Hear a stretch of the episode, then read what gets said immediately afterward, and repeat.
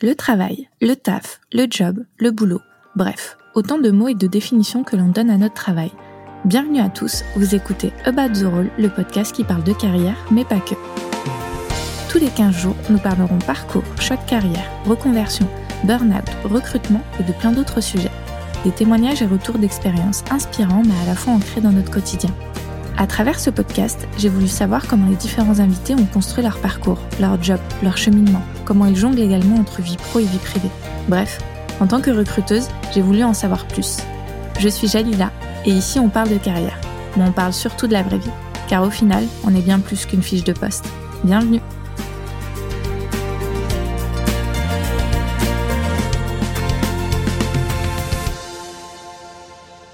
L'IT, le digital, le web, autant de mots qui soient à la mode mais aussi très peu connus pour beaucoup de personnes. Aujourd'hui, j'ai le plaisir de recevoir Marcel qui va nous parler de son métier de directeur de produit. Il a toujours souhaité travailler avec passion, quel que soit le domaine dans lequel il travaillait. Prendre du plaisir, quelles que soient ses missions, était important pour lui et c'est ce qui l'a orienté tout au long de sa carrière. Aujourd'hui, il est multicasquette et nous parle de ses différents rôles et de sa vision du travail. Comment cet enfant qui souhaitait travailler dans le médical est devenu directeur de produit, c'est ce qu'on découvre aujourd'hui dans un nouvel épisode de Bad the Role. Bonne écoute. Bonjour Marcel. Bonjour Géléla. Tu vas bien? Ça va et toi? Très bien, je suis super contente euh, bah, de te recevoir sur, euh, sur le podcast. Merci d'avoir accepté. Pour commencer, bah, du coup, cet épisode, il y a une question que je pose à tout le monde et c'est une question qu'on pose naturellement quand on rencontre quelqu'un. Est-ce que tu peux nous dire euh, ce que tu fais dans la vie et puis du coup te présenter? Alors, je fais beaucoup de choses. donc, je m'appelle Marcel, pas de nouveauté normalement, puisqu'on vient de le dire. donc, je suis directeur produit de chez Wivo et cofondateur. donc, j'accompagne en gros des entreprises justement sur la partie product management. Donc, on a une équipe de 80 product managers qui accompagnent des entreprises, des startups à des grands groupes globalement. Ok. Est-ce que bah, du coup, tu peux nous expliquer un peu plus en quoi consiste ton métier, parce qu'il y a des personnes qui ne euh, connaissent pas forcément bah, tout ce qui est euh, product management, la, direction de, produits. Alors, c'est euh, mon métier en particulier est compliqué parce que donc moi je fais partie d'une société qui est spécialisée dans le conseil en product management. Donc on n'a pas un produit physique ou un produit digital. Donc moi mon but premier c'est de faire monter en compétence nos product managers, donc les plus juniors aux plus seniors parce que bah, tu le sais, euh, dans une entreprise de conseil, si les personnes ne montent pas en compétences, elles partent, euh, surtout sur un marché qui est hyper tendu. Donc euh, là, c'est vraiment moi mon axe principal, c'est de les faire monter en compétences. du coup, au travers d'une matrice qu'on a créée, qui permet de factualiser en fait les différents aspects du product manager. Du coup, en étant le plus factuel possible, parce que c'est, je pense, la clé en tout cas pour pour notre part. Sinon, j'anime aussi euh, des émissions qu'on a sur Twitch. Donc, on fait intervenir euh, des CPO, donc des Chief Product Officer, donc euh, des directeurs produits, des CTO, donc la partie technique, des directeurs, directrices UX, des CEO aussi. Le but, c'est vraiment d'évangéliser le produit de manière globale et, pas que sur la partie product management. Je fais aussi des entretiens. Je, donc, je recrute maintenant les plus seniors. Et avant, je faisais passer donc un outil qu'on appelle le Product Game, qui permet de mesurer la maturité produit et la maturité agile de toutes les personnes, des plus juniors aux plus seniors. Euh, sinon, j'ai créé aussi des formations et euh, j'accompagne aussi certains euh, directeurs produits sur de la réorganisation et de la stratégie produit euh, de manière globale. Et j'anime nos formations. Ok, un poste euh, vraiment complet. Du coup, Tu, euh, tu, touches euh, vraiment à, tout sur, sur tous les aspects ben, du coup de, de, ce sujet. Pour continuer, on va un peu revenir à bah, qui tu étais quand tu étais petit. Quelle idée tu te faisais du travail petit?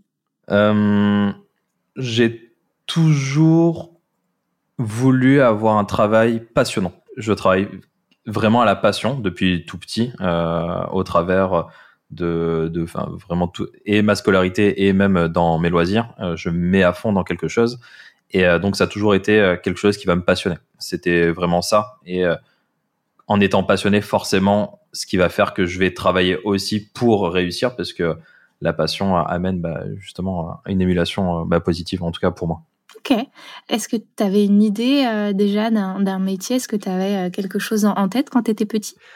Alors, parce que on m'a dit de pas le dire, mais euh, je, je, alors vraiment, c'était chirurgien esthétique euh, qui permettait de reconstruire du coup euh, les personnes qui étaient brûlées, qui avaient des accidents. Et donc c'était ça vraiment depuis tout petit. C'est vraiment le premier métier que, que je voulais faire depuis, bah, en tout cas que je me rappelle. Ok, ça marche. Et très bizarre pour quelqu'un de petit. Bah, c'est c'est pas c'est surprenant dans le sens où bah, quand tu es petit, tu connais pas forcément ces métiers, à moins que tu, tu connaisses quelqu'un ou, euh, ou, autre. Mais c'est euh, intéressant comme projet parce que du coup, tu voulais euh, aider des personnes qui avaient subi des, des accidents. Donc, je trouve ça, je trouve ça, je trouve ça beau. Quel regard tu, tu, tu poses du coup sur le, le Marcel de, de ton début de carrière une fois que tu as trouvé un peu ce que tu voulais faire?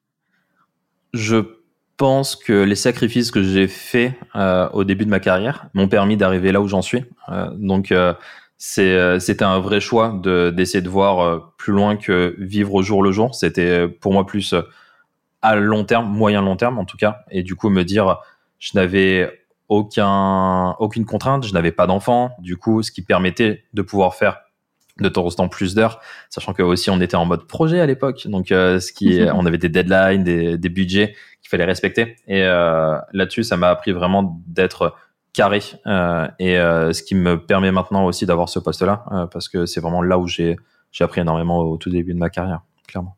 Ok, donc c'était plutôt, bah, du coup, c'était plutôt une personne moi, qui, a, qui a tout donné au début de ta carrière, dans le sens où tu disais, bah, voilà, j'ai aucune contrainte, donc si à un moment donné où il faut euh, pousser le curseur et y aller, c'est euh, c'est maintenant. C'est maintenant, exactement. C'est c'était maintenant et ça continue encore un petit peu, mais euh, c'est vrai que vu que c'est un métier de passion, comme je l'ai dit, je l'ai dit juste avant, il faut aussi que je me restreigne de moi-même, de se dire, ok, là, on va un petit peu couper et on va penser aussi à, la partie personnelle et, et, pas que pro.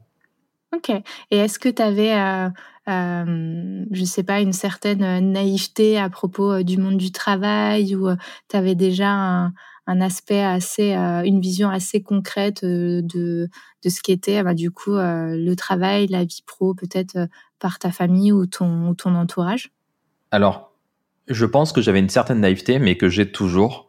Ouais. Euh, parce que j'ai eu la chance d'avoir des équipes que j'ai presque considérées comme ma famille. D'ailleurs, euh, avec certaines personnes, on a amis euh, dans la dans la vie en dehors du travail. J'allais dire dans la vraie vie, alors que c'est déjà la vraie vie euh, le travail. Et donc, euh, ce qui m'a permis d'éviter d'avoir des personnes qui étaient toxiques ou nocives sur quasiment l'ensemble de mon parcours. Et ce qui m'a permis d'en arriver là où j'en suis. Donc là, je les remercie vraiment infiniment parce que c'est sûr que sans eux, je serais pas là. Ouais, et puis du coup, ça t'a permis de, de, garder cette image positive tout au long de ton, ton parcours. Tu parlais bah, du coup de ton, ton parcours. C'est plutôt une évidence ou une accumulation d'événements? C'était euh, plus une accumulation d'événements. Euh, à la base, comme je voulais faire de la chirurgie esthétique réparatrice, euh, je suis parti en médecine, donc euh, rien à voir avec euh, le domaine informatique.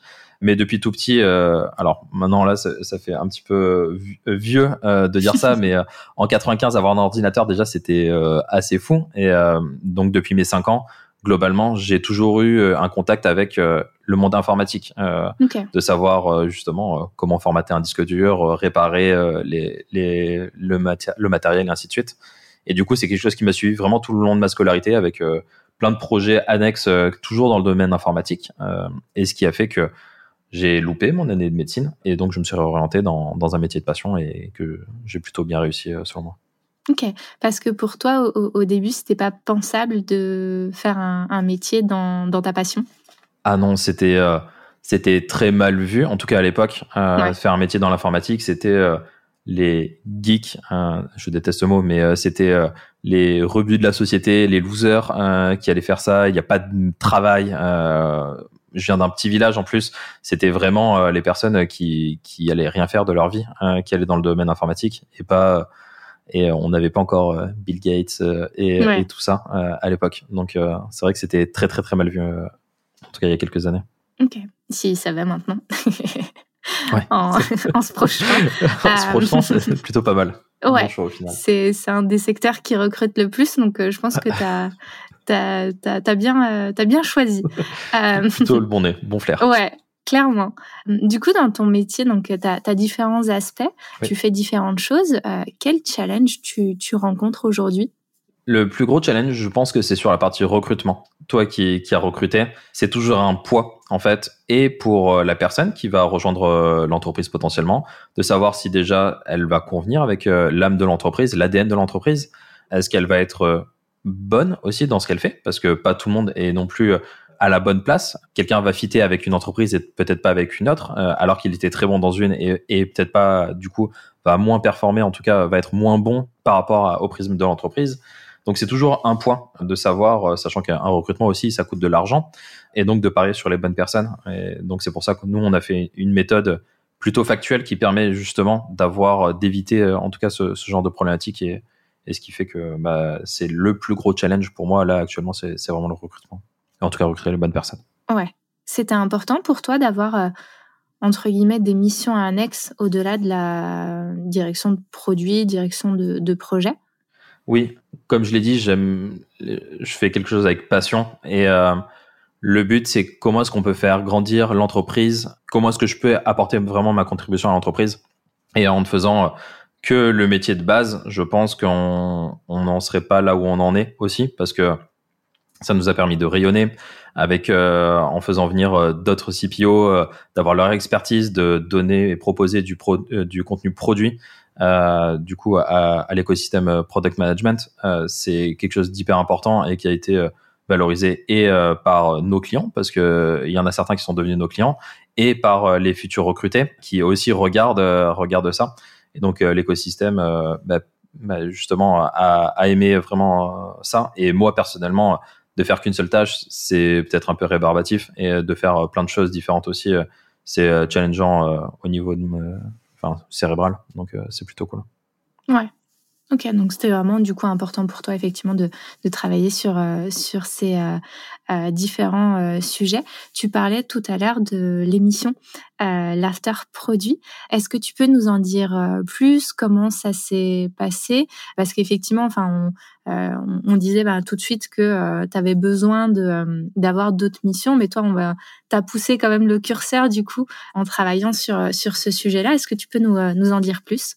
Alors, l'after produit, c'est né d'une discussion qu'on a eue à un déjeuner euh, où on parlait euh, justement, je crois que c'était chez France TV, une euh, l'ex CPO qui montrait le player de YouPorn pour leur product manager. Et c'est un sujet qu'on ne peut pas traiter, je pense, dans un webinar parce que généralement très sérieux, très cadré, et il y avait peu d'espace assez décontracté pour parler product management de manière globale.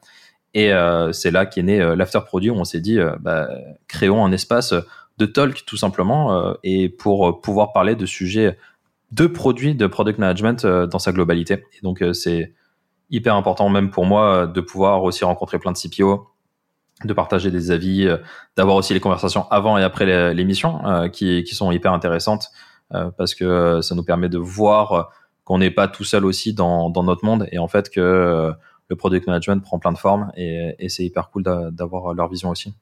Ouais, et puis euh, dans, dans un sens aussi, ça, ça te permet de, de continuer, on va dire, euh, d'évoluer sur, euh, sur ces sujets-là, en, en, sortant un peu ben, de ton cadre, on va dire, classique professionnel. Aujourd'hui, on, on, voit bah, ce qui t'anime, ça va être d'être voilà passionné par, par ce que tu fais. Et est-ce qu'il y a, est-ce qu'il y a d'autres choses qui t'animent, qui t'animent pardon, au quotidien sur, enfin, aujourd'hui sur ton poste ou même, même ailleurs? C'est vraiment faire grandir mes équipes je pense que c'est hyper important pour moi et c'est pour ça que des fois on utilise le terme manager qui a un, on, sous-entend un, terme péjoratif et je me vois plus comme un, coach pour les faire monter en compétences. Euh, parce que eux, s'ils montent pas en compétences, je pense qu'ils vont s'ennuyer. Et euh, si on a des personnes avec qui on travaille qui s'ennuient, c'est pas épanouissant et euh, finalement personne ne s'y retrouve. Donc euh, c'est comment est-ce qu'on fait pour les faire grandir, que ce soit en termes de compétences, mais que ce soit aussi en termes de skills humaines. Euh, est-ce qu'ils peuvent aussi monter euh, dans l'entreprise? Là, récemment, on a fait, euh, du coup, on avait des product managers qui étaient donc chez des clients, qui sont passés côté siège, donc qui m'ont rejoint et qui eux vont aussi accompagner des, des product managers plus juniors de chez nous. Et donc c'est quelque chose d'hyper important pour moi de les faire monter en compétences et qui deviennent de, de vrais head of head of product côté vous Ok. Vu que du coup, tu es, es, beaucoup impliqué sur les aspects, euh, euh, que ce soit recrutement, la formation, enfin voilà, tu, euh, tu places beaucoup d'humains sur tes missions. C'est pas un peu compliqué des fois ces, ces aspects-là? Parce qu'effectivement quand il y a d'autres personnes en, en, jeu, enfin voilà, il y a, y a c'est on va dire, c'est un, un peu moins, comment dire, un peu moins, j'ai pas le mot, un peu moins sûr. c'est moins binaire. Voilà, c'est ça. Comment, comment tu fais pour gérer tout ça? C'est ça qui est passionnant. C'est euh, l'humain, c'est le plus complexe. Euh, dire, euh, mettre en place un process, c'est facile, mais dès qu'il y a l'humain, forcément, il, faut prendre en compte bah, cet aspect-là qui est le plus important. Et c'est se former au quotidien aussi sur bah, comment on peut les responsabiliser et de leur donner toujours de l'autonomie. C'est ça, en fait, je pense, le, le plus important. Si les personnes n'ont pas d'autonomie, à ce moment-là, elles se sentent frustrées et donc partent. Euh, tandis que si on leur donne de l'autonomie, et à la fin, j'ai euh, 99% du temps, euh, c'est moi qui vais trancher, euh, in fine, si on n'est pas tous d'accord. Mais euh, globalement, après nos rôles et responsabilités, eux vont avoir des rôles et responsabilités différentes des miens. et eux, on va leur donner vraiment énormément d'autonomie. c'est pas du tout une pyramide. Le but, c'est qu'on travaille en, collaboration parce que sinon, oui, bien sûr. Ça, ça ne servira à rien et c'est pas du tout ce que j'ai connu et c'est pas du tout ce que j'ai envie de faire vivre avec les personnes avec qui je travaille. Oui, et puis euh, j'imagine du coup, bah, vous mettez en place des process, mais chaque process est adapté parce que chaque personne est, euh, est différente. Au, final, vous ne euh, faites pas du, du copier-coller pour, pour toutes les. Sinon, ça ne fonctionnera pas. C'est, on peut pas transposer ce qui fonctionne à une personne à une autre personne. Les personnes sont complètement différentes. Ça arrive dans certaines structures encore. Hein. Elles peuvent essayer, mais c'est pas sûr que la réussite soit là. Mais l'humain, c'est, c'est fascinant. Ouais, Merci.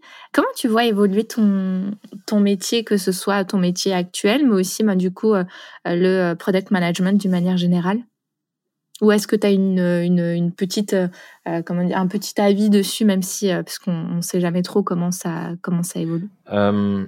Moi qui viens de la culture projet, je vois qu'il y a une vraie demande de la part des entreprises de passer sur la partie product management et plus projet. Du coup, c'est vraiment quelque chose qui a été poussé déjà aux États-Unis. Euh, c'est, euh, on le voit, la plupart des, des, entreprises qui fonctionnent très bien ont énormément de product managers. Et ce qui a donné envie de tester et euh, de ne plus avoir en fait un CEO qui est maître de tout et qui dit euh, oui, je veux cette nouvelle fonctionnalité ou je veux cette nouvelle application, alors que finalement il n'y a peut-être pas besoin de marché.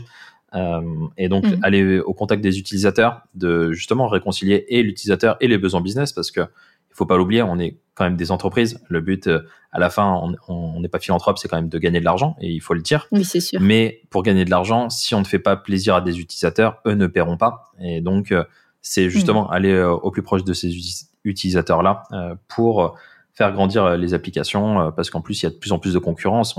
je pense que tu l'as déjà fait, télécharger une application sur ton téléphone, l'avoir désinstallée 30 secondes plus tard parce qu'elle ne convenait pas à ton besoin et bah, c'est le but du, du product management de, de, répondre à ça et que tu ne désinstalles pas ton application et que tu puisses rester dessus. Ouais. Ok. Je, je crois, après, corrige-moi si, si je me trompe, tu as toujours un peu travaillé dans le conseil? Oui. C'est quelque chose voilà, qui, qui te tient à cœur euh, ou c'est ah bah, du coup, euh, bah, du coup la, la, une accumulation, on va dire, euh, d'événements? Ça implique pas mal de challenges de travailler euh, dans le dans le conseil. Pour toi, comment euh, comment tu, tu vois ces, ces aspects-là? Parce que je sais qu'il y, a certaines personnes, tu vois, qui euh, qui ne veulent absolument pas travailler dans le conseil. À chaque fois, il y, a, cette fameuse phrase "je veux un client final". Toi, c'est quoi ton ton avis sur le sujet?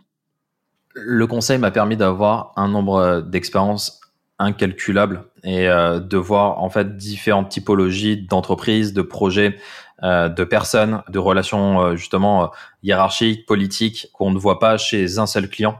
Et pour moi, c'était peu important d'avoir une expertise en particulier sur un domaine précis, mais plutôt d'avoir un panel de compétences et justement sur un ensemble d'entreprises. Donc, je suis pas rentré dans le détail de comment fonctionne l'application Canal Plus, par exemple, parce que j'ai travaillé, par exemple, pour eux mais euh, plutôt de pouvoir travailler euh, sur des sites de rencontres, euh, sur de l'automobile, sur de l'assurance crédit et sur des sur des startups, des grands groupes, des scale-up, ce qui m'a permis justement d'avoir un panel de savoir ce qui fonctionne dans certains cas, dans d'autres cas ça ne fonctionne pas. Et justement, comme on le disait juste avant, si on essaie de juste de répliquer bêtement ce qui fonctionne dans l'un, dans l'autre, bah, on le voit, ça ne fonctionne pas du tout. Donc c'est comment est-ce qu'on arrive à s'adapter et à être challengé intellectuellement là-dessus. En tout cas, moi c'est ça qui me plaît. Ok. Et puis oui, puis j'imagine aussi, ben, ça, ça t'a permis de d'avoir une certaine capacité d'adaptation, puisque ben, du coup, ben, comme tu le disais, tu es en capacité de travailler pour différents types de structures, différentes typologies de, projets. Donc ça, ça permet aussi ce, type de, choses. On parlait ben, du coup de, ton parcours, de ton métier. Euh, est-ce que ça t'est déjà arrivé d'avoir des regrets par rapport à ton parcours? Et si oui, qu'est-ce que tu ferais différemment? J'essaye de vivre justement sans regret. Le seul regret actuel, c'est euh, comment trouver en fait cet équilibre pro-perso que le pro n'envahisse pas trop le perso. Et euh, c'est ça qui, a toujours été complexe pour moi. Mais c'est le seul regret que je peux avoir. C'est pas sur l'émission, sur euh, les environnements que j'ai eu, parce que toutes m'ont apporté quelque chose, euh, que ce soit bien fini, que ce soit un peu moins bien fini. À chaque fois, ça a toujours été des expériences enrichissantes. Et là, c'est plus la balance équilibre pro-perso à travailler de mon côté et sur lequel j'ai un peu plus de regrets. Ouais. Et euh, est-ce que tu, tu penses euh, que ce soit quand on est étudiant ou euh, même dans, dans, certaines, dans certaines entreprises, qu'on peut-être un peu moins aujourd'hui, et puis ça, ça change un peu, mais est-ce que tu penses que on n'est pas un peu formaté sur l'importance de la vie pro dans la dans la vie et le et le fait, tu vois, de parfois de avoir cette culpabilité, tu vois, de voilà, il faut il faut euh, vie pro, vie perso, etc. Et j'ai l'impression qu'il y a une certaine vision où euh, on nous formate un peu sur l'importance de la vie pro. Et à côté de ça, bah du coup, on a un peu peur parfois de euh, clairement dire voilà, moi mon travail c'est pas ma vie, j'aime ce que je fais, je travaille bien, je travaille consciencieusement, mais il y a il y a il y a la vie tout court derrière et et et j'ai l'impression qu'on a un peu euh, formaté, en tout cas moi c'est le sentiment un peu que, que j'avais quand, quand j'ai commencé, c'est euh, cette pression de la vie pro, euh, le, le, professionnel où en gros il faut tout donner, tout sacrifier, etc. pour réussir. Mais déjà, on passe, allez, on va dire à peu près 40 heures, peut-être entre 35 et 40 heures minimum par semaine. déjà, donc ce qui fait que naturellement, ça prend, euh, ça prend de l'ampleur euh, dans, ta, dans, ta vie, euh, dans ta vie tout court, de manière globale.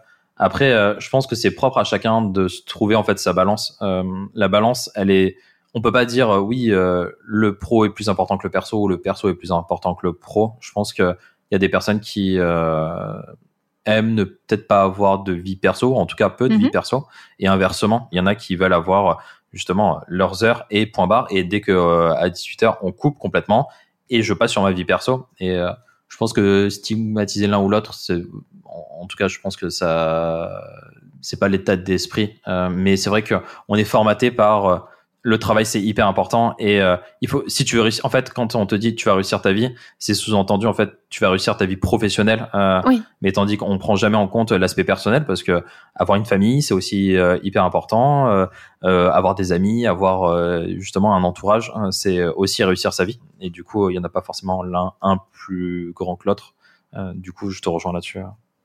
Ouais, non, je suis, euh, je suis en phase avec, euh, avec euh, ce que tu dis. Et quand je te disais que j'avais l'impression un peu que ça changeait, parce qu'aujourd'hui, les entreprises, en tout cas, j'ai l'impression qu'elles communiquent plus sur cet équilibre vie pro, vie perso. Vous inquiétez pas, venez, venez chez nous. Vous serez pas aspiré, votre âme ne sera pas aspirée.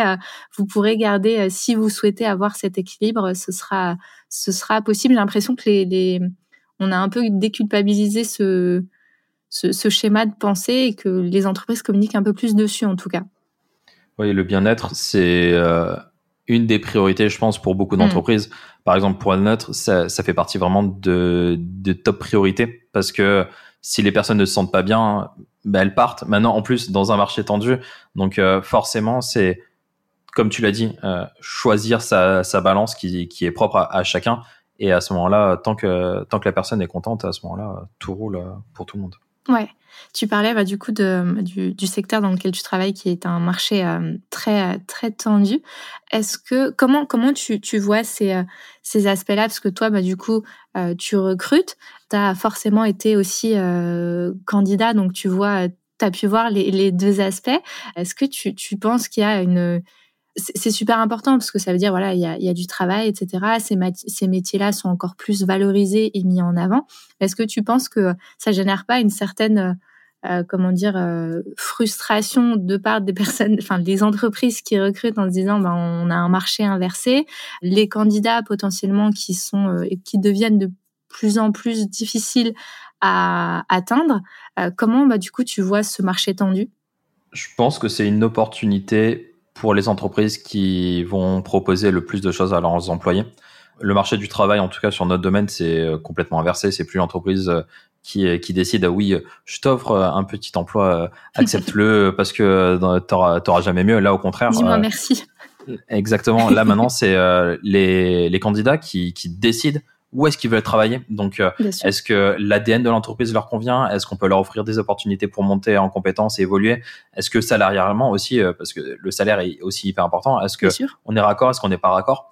Donc, euh, ce qui fait que mécaniquement, les entreprises qui vont réussir à recruter, c'est qu'elles seront les meilleures dans leur domaine et inversement, celles qui seront le moins, en tout cas, raccrochées à la réalité actuelle du marché, vont commencer un petit peu à, descendre, à diminuer et, j'espère pas, mais en tout cas, peut-être qu'elles vont couler parce que euh, bah maintenant il y a une réalité de marché en tout cas sur notre domaine qui, qui est tellement forte que on ne peut pas se dire oui, euh, du coup, euh, TPM, je te, je te, paye allez, 25, 25 000 euros et euh, trois bouchées de pain, tu vas travailler 80 heures par semaine et tu dois me remercier parce que je suis ton patron. Euh, donc, c'est bien du coup pour aussi, on en parlait juste avant, de la bienveillance. Ce qui fait que si t'es pas bienveillant aussi avec tes collaborateurs et, toutes les personnes avec qui tu travailles, ben, elles partent parce qu'elles ont l'opportunité d'eux. À n'importe quel moment, elles peuvent partir. Bien sûr, je me, je me souviens d'un ancien collègue qui était, euh, qui était architecte, euh, qui me disait, euh, donc pas architecte designer, mais architecte dans, dans le développement, euh, je précise pour les personnes qui nous écoutent, il me disait qu'il recevait, à l'époque, c'était il y a quelques années déjà, je crois, plus d'une dizaine de messages LinkedIn par jour d'entreprises, qu'au final, en fait, et je l'ai déjà entendu pour des personnes, ça devenait presque un peu écœurant, tu vois. Ils lisaient même plus les messages, mais je suis d'accord avec toi sur le fait que euh, le tri, on va dire, va se faire un peu naturellement euh, et les, les, personnes vont se diriger vers euh, des personnes, des entreprises qui seront connectées avec la réalité. Il y a quelques années, proposer du full remote, c'était c'était exceptionnel, c'était mmh. c'était vraiment une opportunité de, de folie, dirons-nous. Et aujourd'hui, proposer du remote, c'est un peu la base. Et du coup, bah, on est directement en décalage et le, le, filtre se fait, euh, se fait encore, euh, encore, euh, encore plus.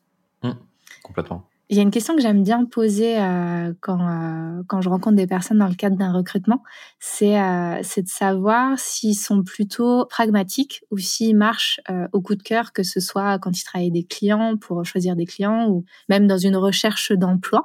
Toi, du coup, comment ça se passe? Est-ce que tu avais des critères bien précis et un mix un peu de feeling ou tu allais 100% au feeling? Comment ça se passait?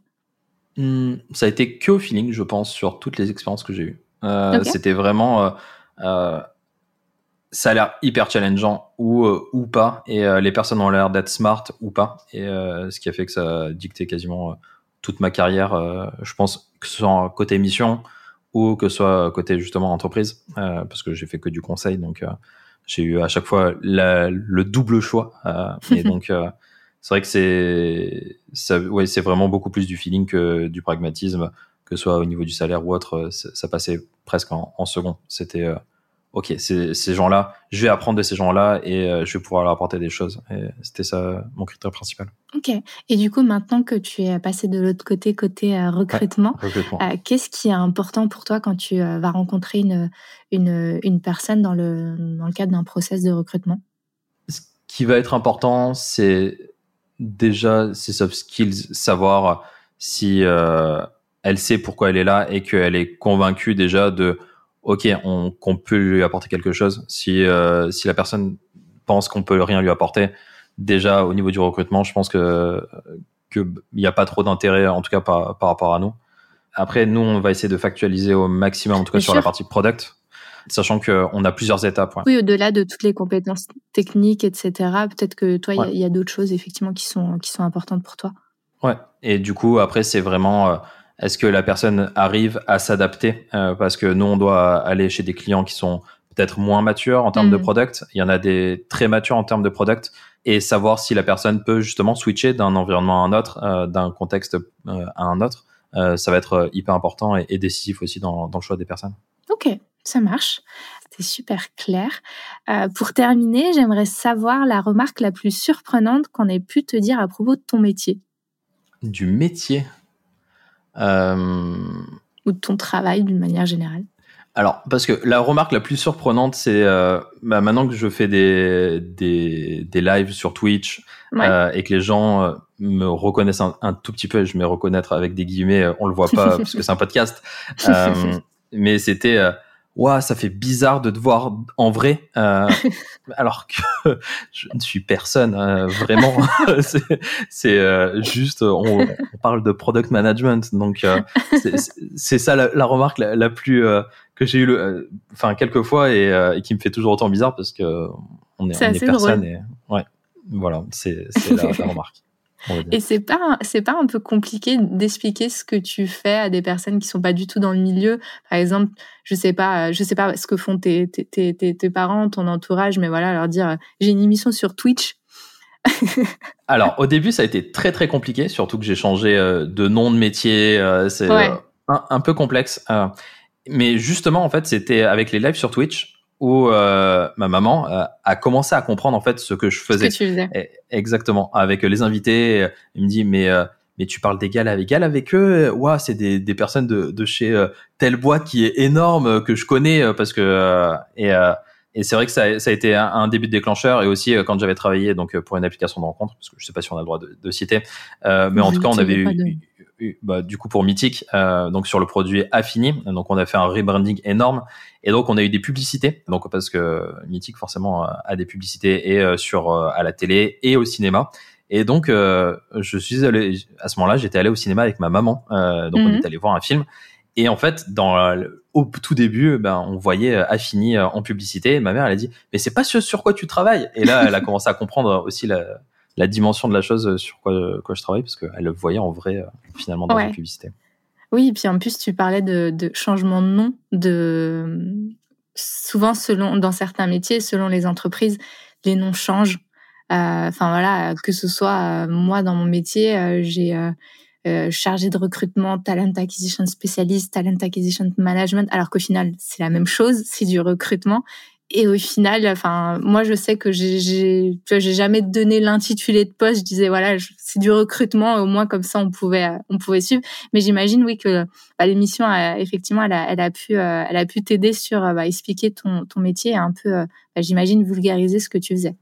Oui. Après, euh, globalement, je vais leur dire chef de projet, même si je déteste ce mot-là, mais c'est au moins ils savent à peu près se raccrocher sur ah ouais, tu fouettes des gens, euh, c'est déjà pas mal. Euh, et euh, je, rigole, hein, juste, mais en tout cas, donc chef de projet, ça parle un peu plus à tout le monde parce que c'est pas que dans le digital. Ouais, bah c'est toujours mieux, tu vois. Moi, on me dit, c'est toi qui embauches ou c'est toi qui vires les gens. c'est au moins c'est clair.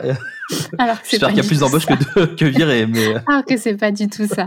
en tout cas, c'est sur cette dernière question pardon qu'on va terminer l'épisode. Merci beaucoup à Marcel pour euh, ton retour d'expérience, ton partage sur ton parcours. Ça m'a fait super plaisir de de de te recevoir et puis aussi bah, de de parler de de ce métier et du digital, on va dire d'une manière générale et qui pour moi est un peu euh, encore pas assez connu en dehors euh, de cette sphère. Complètement. du coup, j'imagine qu'on merci. J'imagine qu'on te retrouve bah, du coup sur ton émission, l'after produit. on te retrouve aussi sur LinkedIn.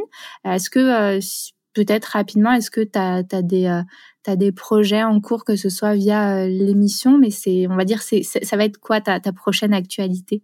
Alors, la grosse prochaine actualité, c'est qu'on sort un livre avec un ensemble de CPO, donc euh, des directeurs produits, sur le product management, euh, justement pour aider un petit peu à former aussi la future génération, euh, parce qu'il n'y a pas d'école pour l'instant de, de, product manager, et donc euh, d'avoir un petit peu une bible, de, une référence en tout cas sur euh, sur la partie product management est hyper important. Et donc on est édité aux éditions Aerol, et donc ça va sortir fin d'année, début de d'année 2023 globalement. Eh ben top, j'ai, hâte de découvrir euh, ça, mais en tout cas c'est un super projet. Euh, Marcel, encore euh, merci. Et puis du coup, on, se, on se dit à bientôt. à bientôt, merci infiniment. Merci. J'espère que cet épisode vous aura plu. Si c'est le cas, n'hésitez pas à laisser 5 étoiles et un avis, vous donner un gros coup de pouce au podcast. N'hésitez pas également à le partager autour de vous. Retrouvez Marcel sur LinkedIn et Twitch dans son émission L'After Produit. Quant à moi, retrouvez-moi sur le compte Instagram du podcast, at et sur mon LinkedIn. Si vous souhaitez participer au podcast et parler de votre vision du travail, n'hésitez pas à me contacter. Je vous retrouve dans 15 jours avec un nouvel invité sur Obat the. Prenez soin de vous et à très vite.